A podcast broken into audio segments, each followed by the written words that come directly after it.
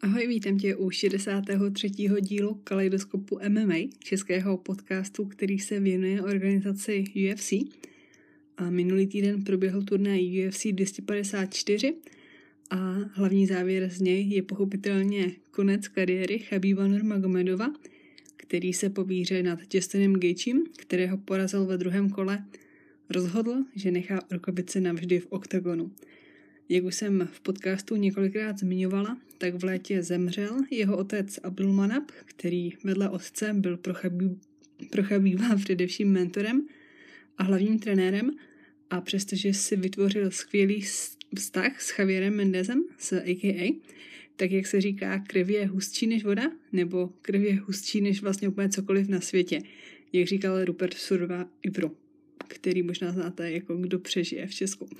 No a když už mluvím o tom pokrevním poutu, tak Chabib se údajně v zápase rozhodl přejít zpátky na ruku na triangle, protože v rozhovorech před zápasem slyšel, že, že Justin mu neodklepe a nechtěl ho poranit před jeho rodiči, kteří byli jedni z několika vyvolených, kteří mohli ten turnaj sledovat na místě živě.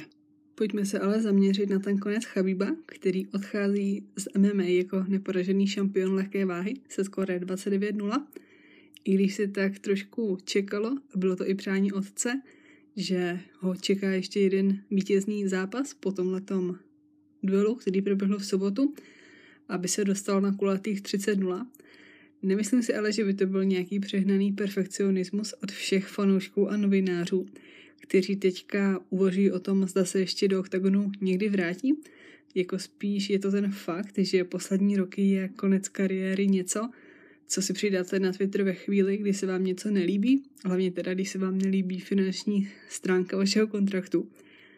Nebudu tady asi zmiňovat jednoho zápasníka, který ukončuje kariéru snad co čtvrt roku, ale jenom za poslední půl rok v úvozovkách skončili John Jones, který pár týdnů na to veselé oznámil přechod do těžké váhy, tak třeba Henry Sochudo, o jehož konci se už od začátku pochybovalo, a teď se ještě navíc prý rozešel se svojí přítelkyní, která byla jedním z důvodů, proč končil a o jeho možném návratu zpátky do klece se mluví čím dál tím víc. Letos se po konci kariéry v minulých letech vrátil do oktagonu i třeba Alexander Gustafsson, který přešel do těžké váhy a vlastně končil z toho důvodu, že neviděl už budoucnost v polotěžké váze. Nebo třeba Stefan Struf, který loni v Praze ukončil kariéru v návaznosti na svůj zdravotní stav. A nutno podotknout, že ani jednomu z nich se návrat do klece moc nevydařil. No a pak tu ještě máme samozřejmě druhý extrém a to jsou zápasníci, kteří by měli končit kariéru a za každou cenu se k tomu nemají a nezrovna tihle dva, ale určitě znáte nebo určitě se vám vybaví pár men zápasníků, kteří už přesluhují. Jinak teda, když už zmiňuji Johna Jonese, tak ten teď hodně těžce nese, že ho Chabib se sadil z prvního místa pound for pound žebříčku nejlepších zápasníků napříč váhami a možná by si, myslím, měl nechat otevřená zadní vrátka pro případ, že by mu ta jeho štace v těžké váze nepřinesla úspěchy. Jen letos se o přechod z polotěžké do těžké váhy pokoušelo hned několik zápasníků, mimo Gustavsna, kterého jsem už zmínila, i třeba Pro, anebo Gian Villante. A nevzpomínám si, že by některý z nich vyhrál, přestože všichni předvedli skvělé zápasy. A neříkám, že John Jones nemá v těžké váze šanci. Nicméně, co se týká Chabíba, tak ten jeho slib matce, že už dál nebude zápasit ve spojení s tím, jaký Chabib je jako osobnost, tak si myslím, že to bude nepřekonatelná překážka k tomu, aby se znovu v klesi ukázal. Ano, je mu teprve 32 let a ta možnost vrátit se a ještě zápasit a hodně toho dokázat tady dál bude a bude tady dál i za několik let, ale myslet si, že se za dva roky vrátí a bude zápasit se St. Pierrem, kterému je mimochodem za půl roku 40, je podle mě spíš jenom pohádka. I když souhlasím, že 30-0 vypadá rozhodně líp než 29-0. No, ale jak to opravdu bude, nám ukážu až příští roky.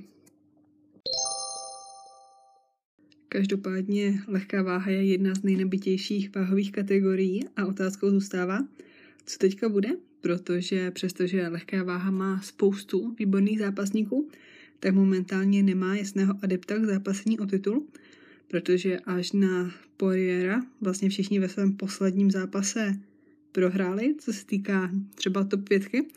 Hodně se nabízí souboj dvou bývalých prozatímních šampionů, Gaethjeho s právě Poirierem a pochopitelně do toho bude chtít promluvit i Conor McGregor. V balíku těch možných zápasníků i přes prohry v minulých zápasech zůstávají samozřejmě Tony Ferguson, který měl neskutečnou šňůru vítězství, než v květnu prohrál, a Dan Hooker. Před dveřmi top pětky lehké váhy je Charles Oliveira, který si sebou nese impresivní šňůru sedmi výher v řadě a s místem mezi elitou lehké váhy počítá i Michael Chandler, bývalý šampion Bellatoru, který nedávno podepsal kontrakt s UFC a byl na Five Islandu náhradníkem pro případ, že by Habib nebo Justin nemohli do zápasu nastoupit.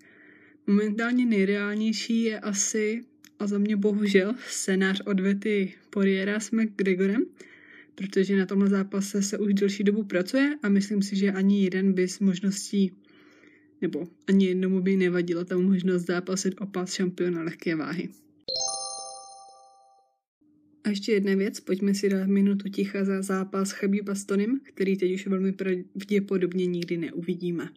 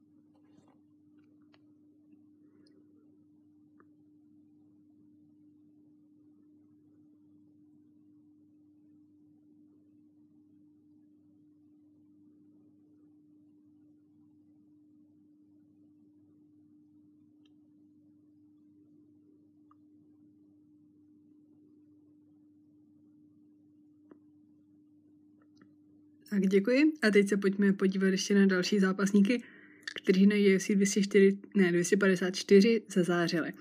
Hlavním před zápasem večera Robert Whittaker porazil na body Jareda Canoníra, který si na začátku zápasu smolně zlomil ruku a byl tak limitován. Nicméně to nemění nic na faktu, že si Whittaker upevnil první místo v žebříčku střední váhy a od ztráty titulu už má za sebou dvě výhry. Bohužel pro něj a Desaňovi se do odvety moc nechce, a hodně bude záležet na tom, jak v prosinci dopadne zápas Hermansna s stylem. Whittaker se taky nechal slyšet, že by si rád dal přes Vánoce menší pauzu. V lednu očekává narození dalšího potomka a na přelomu března a dubna by se rád vrátil do oktagonu. Na hlavní kartě si pak výhry připsali i Aleksandr Volkov, který ukončil Harrise, pro kterého to byla už letos druhá prohra. Phil Hoss ještě předčil očekáváního zápasu když Malkouna vyřídil za pouhých 18 vteřin. Očekávání naplnila i Lauren Murphy, která nejenže ve druhém kole uškotila Shakirovu, ale také si podle předpokladů řekla o šanci zápasit o titul. Určitě na to má s čtyřmi výhrami v řadě právo, i když si myslím, že jsou tam přece jenom další větší jména, která by mohly s šampionkou zápasit. No a ukončen byl taky jeden z největších největších příběhů letošního roku, kdy se Ankalájev s Krutelavou konečně znovu potkali v kleci a po opatrném začátku nenechal po KO na konci prvního kola Ankalájev pokračovat v žádných pohybnostech. V předzápasech zazářil Taito Ivasa, který po třech prohrách dokázal ukončit Struva. Casey Kenny vyhrál v zápase večera nad Netanelem Woodem. V UFC se skvěle uvedl šéfka Trachmonov, který v prvním kole uškrtil veterána kovboje Oliveiru a posunul se na 13-0 se 13 ukončeními.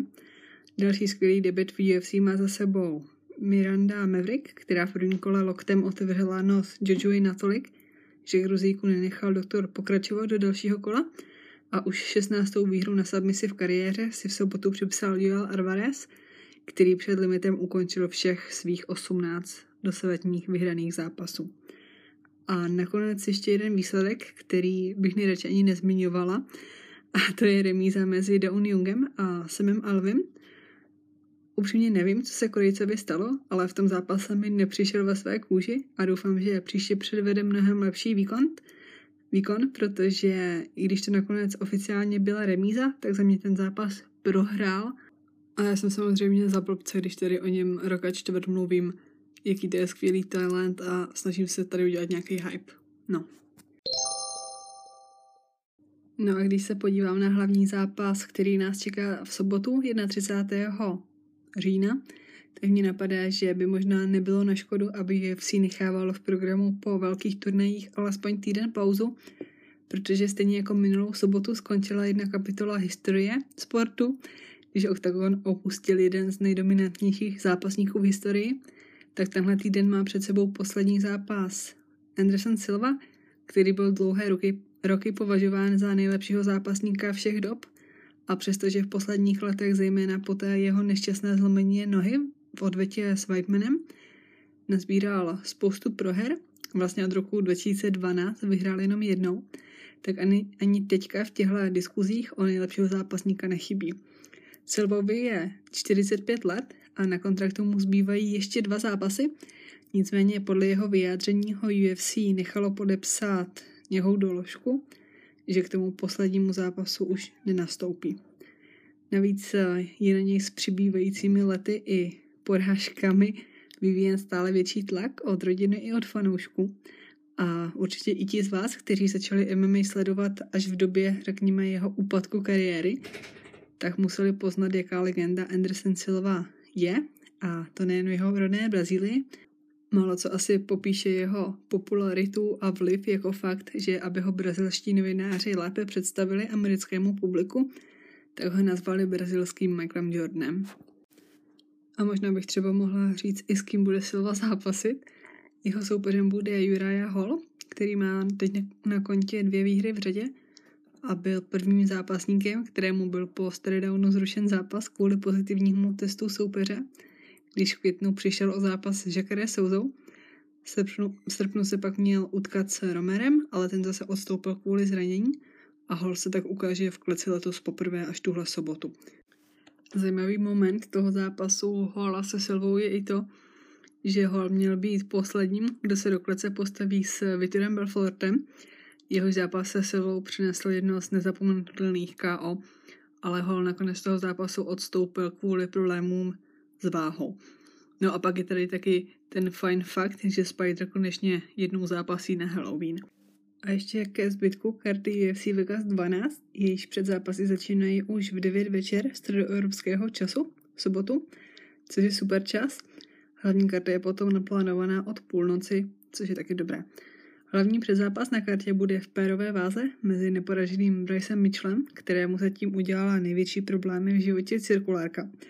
Účastnil se reality show The Ultimate Fighter 27 a přestože tam se do finále nedostal, tak získal možnost zápasit v UFC, kdy už má za sebou čtyři vítězné zápasy a nejvíce asi budete pamatovat jeho zápas s Mattem Sayasem, který ukončil na Twister.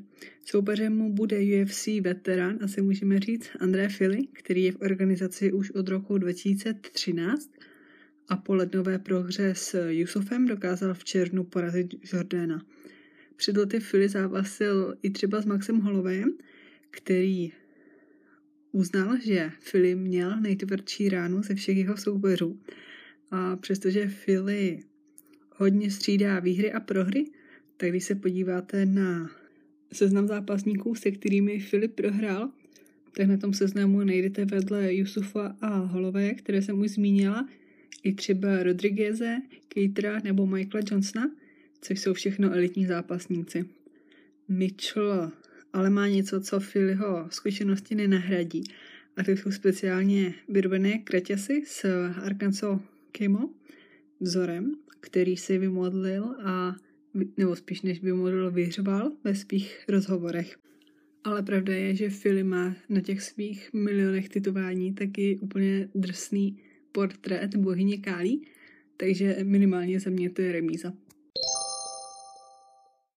Další byl na programu zápas Kvina Holenda s Machem Muradovem, nicméně Muradov musel odstoupit kvůli pozitivnímu testu na koronavirus a jeho místo zaujme nováček Charlie Ontiveros, který přichází z Fury FC, ale můžete si ho pamatovat z jeho zápasu s Pagem v Bellatoru. Pro Holenda to bude letos už čtvrtý zápas MMA, z nichž poslední tři vyhrál. A původně byl na kartě plánovaný i zápas Prishily Kešuery s Courtney Casey, z toho ale musela Brazilka odstoupit kvůli problémům se schazováním, se kterými měla určitě co dočinění i její předchozí nákaza koronavirem, kvůli které nemohla pořádně trénovat. Možná až skoro překvapivě nízko je na kartě souboj Morise Greena s Gregem Hardym, který měl nečekaně na váze problém, když se mu poprvé nepo, nebo na poprvé nepovedlo splnit limit pro těžkou váhu. V extra hodinovém okně ale navážil pod tím limitem a zápasu tak nic nebrání. Ale tohle je snad poprvé, co Greg Hardy není hlavní zápas nebo hlavní předzápas na kartě. No, ale hlavní kartu otevře souboj v lehké váze mezi Bobem Greenem a Diego Moisesem. Oba dva ještě letos neokusili porážku. Green dokázal vyhrát už třikrát a po každém z těch zápasů ještě přinesl i velmi zajímavý pozápasový rozhovor a Moises vyhrál v úvozovkách pouze jednou, ale to byla cená výhra nad Michaelem Johnsonem. A Bobby Green má mimochodem naplánovaný už teď další zápas – a měl by se představit v prosinci, nicméně jako první bude muset určitě porazit Mojsesa. Co se týká předzápasu, tak tam nás čeká návrat Krise Gručmachra, který se po dvouletém trápení se zraněními popere s Alexandrem Hernandezem, který je v UFC jen o měsíc déle, než byl soupeřův poslední zápas. V souboji dvou nováčků se Adrian Jens, který předvedl skvělé KO na Contender Series, utká s Viktorem Rodriguezem. Shona Stricklanda čeká zápas s Jackem Marshmanem a Jason Witt bude zápasit s Colem Williamsem, který už po druhé o hodně převážil limit veltrové váhy. Další debit na kartě bude Dustin Jacoby proti Justinu Ledetovi a kartu otevře zápas Milesa Jonese a dalšího nováčka Kevina Natividida, který musel svůj květnový debit odsunout, protože měl pozitivní test na koronavirus. No ale je určitě dobré, že, jak říká Donald Cerrone, tak koronavirus přestane po úterních prezidentských volbách existovat, takže by se nám mohli příští týden vrátit do diváci. No spíš ne, ale musíme tady dát prostor všem teoriím. Nemusíme, já nevím, proč to říkám. Každopádně tohle je pro všechno, ne, tohle je pro tuhle epizodu všechno a děkuji všem za poslech. Budu ráda, když začnete sledovat Kaleidoskop MMA na Instagramu Odkaz je vždycky v popisku epizody. A ještě pořád platí to, že na Instagramu vedu takový ten, jak to říct, list, seznam, nebo prostě je tam ta možnost označit blízké přátele, kam přidávám ty z vás, kteří mi někdy napsali, že podcast sledujete a snažím se tam dávat nějaké třeba extra zajímavosti a tak, i když je pravda, že poslední dobou tam toho moc nebylo. Určitě, kdo by chtěl přidat, tak napište, není problém. A tohle je teda už úplně všechno a já se zase budu těšit u příští epizody za týden. Tak ahoj. thank you